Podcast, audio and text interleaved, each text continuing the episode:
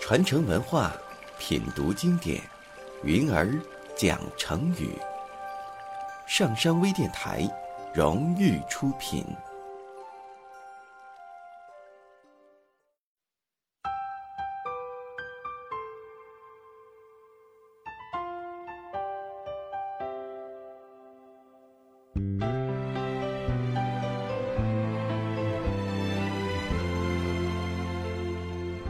子路、子贡和冉有，都是我国古代著名的思想家孔子的弟子。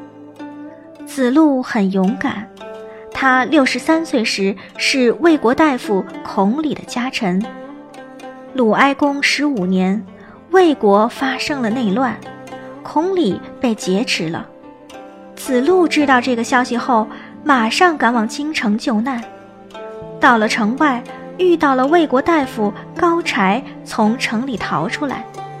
高柴劝子路不要进去，子路却说：“我拿着孔鲤的俸禄，就应该救孔鲤的难，怎么能见死不救呢？”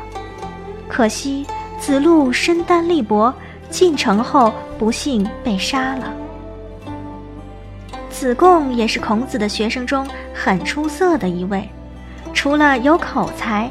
思维敏捷，又懂得经商之道。有人就说子贡比孔子有才能。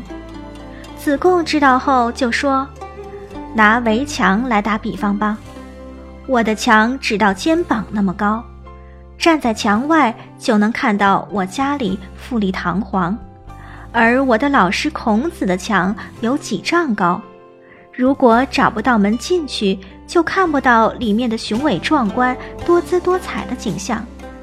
进得去门的人实在是太少了，所以才一次不能理解他的高深呢。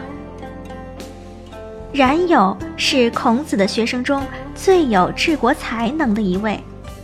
一次，鲁国的大夫季康子问孔子：“冉有可以从政吗？”孔子回答说。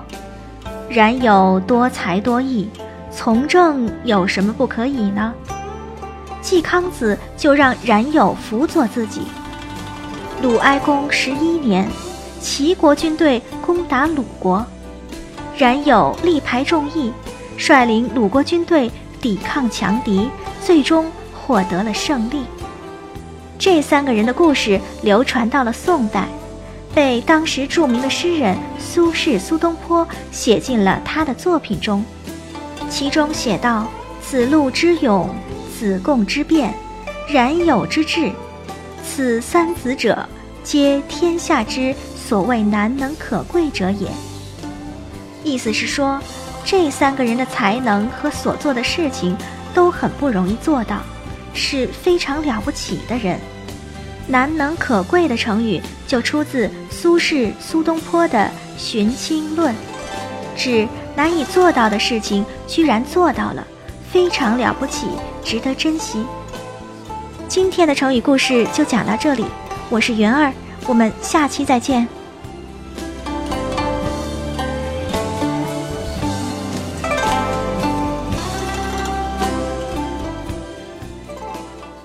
下载喜马拉雅手机应用或登录微信搜索“上山之声”或 SS Radio，关注上山微电台，听友 QQ 群二五八二八二六，让我们一路同行。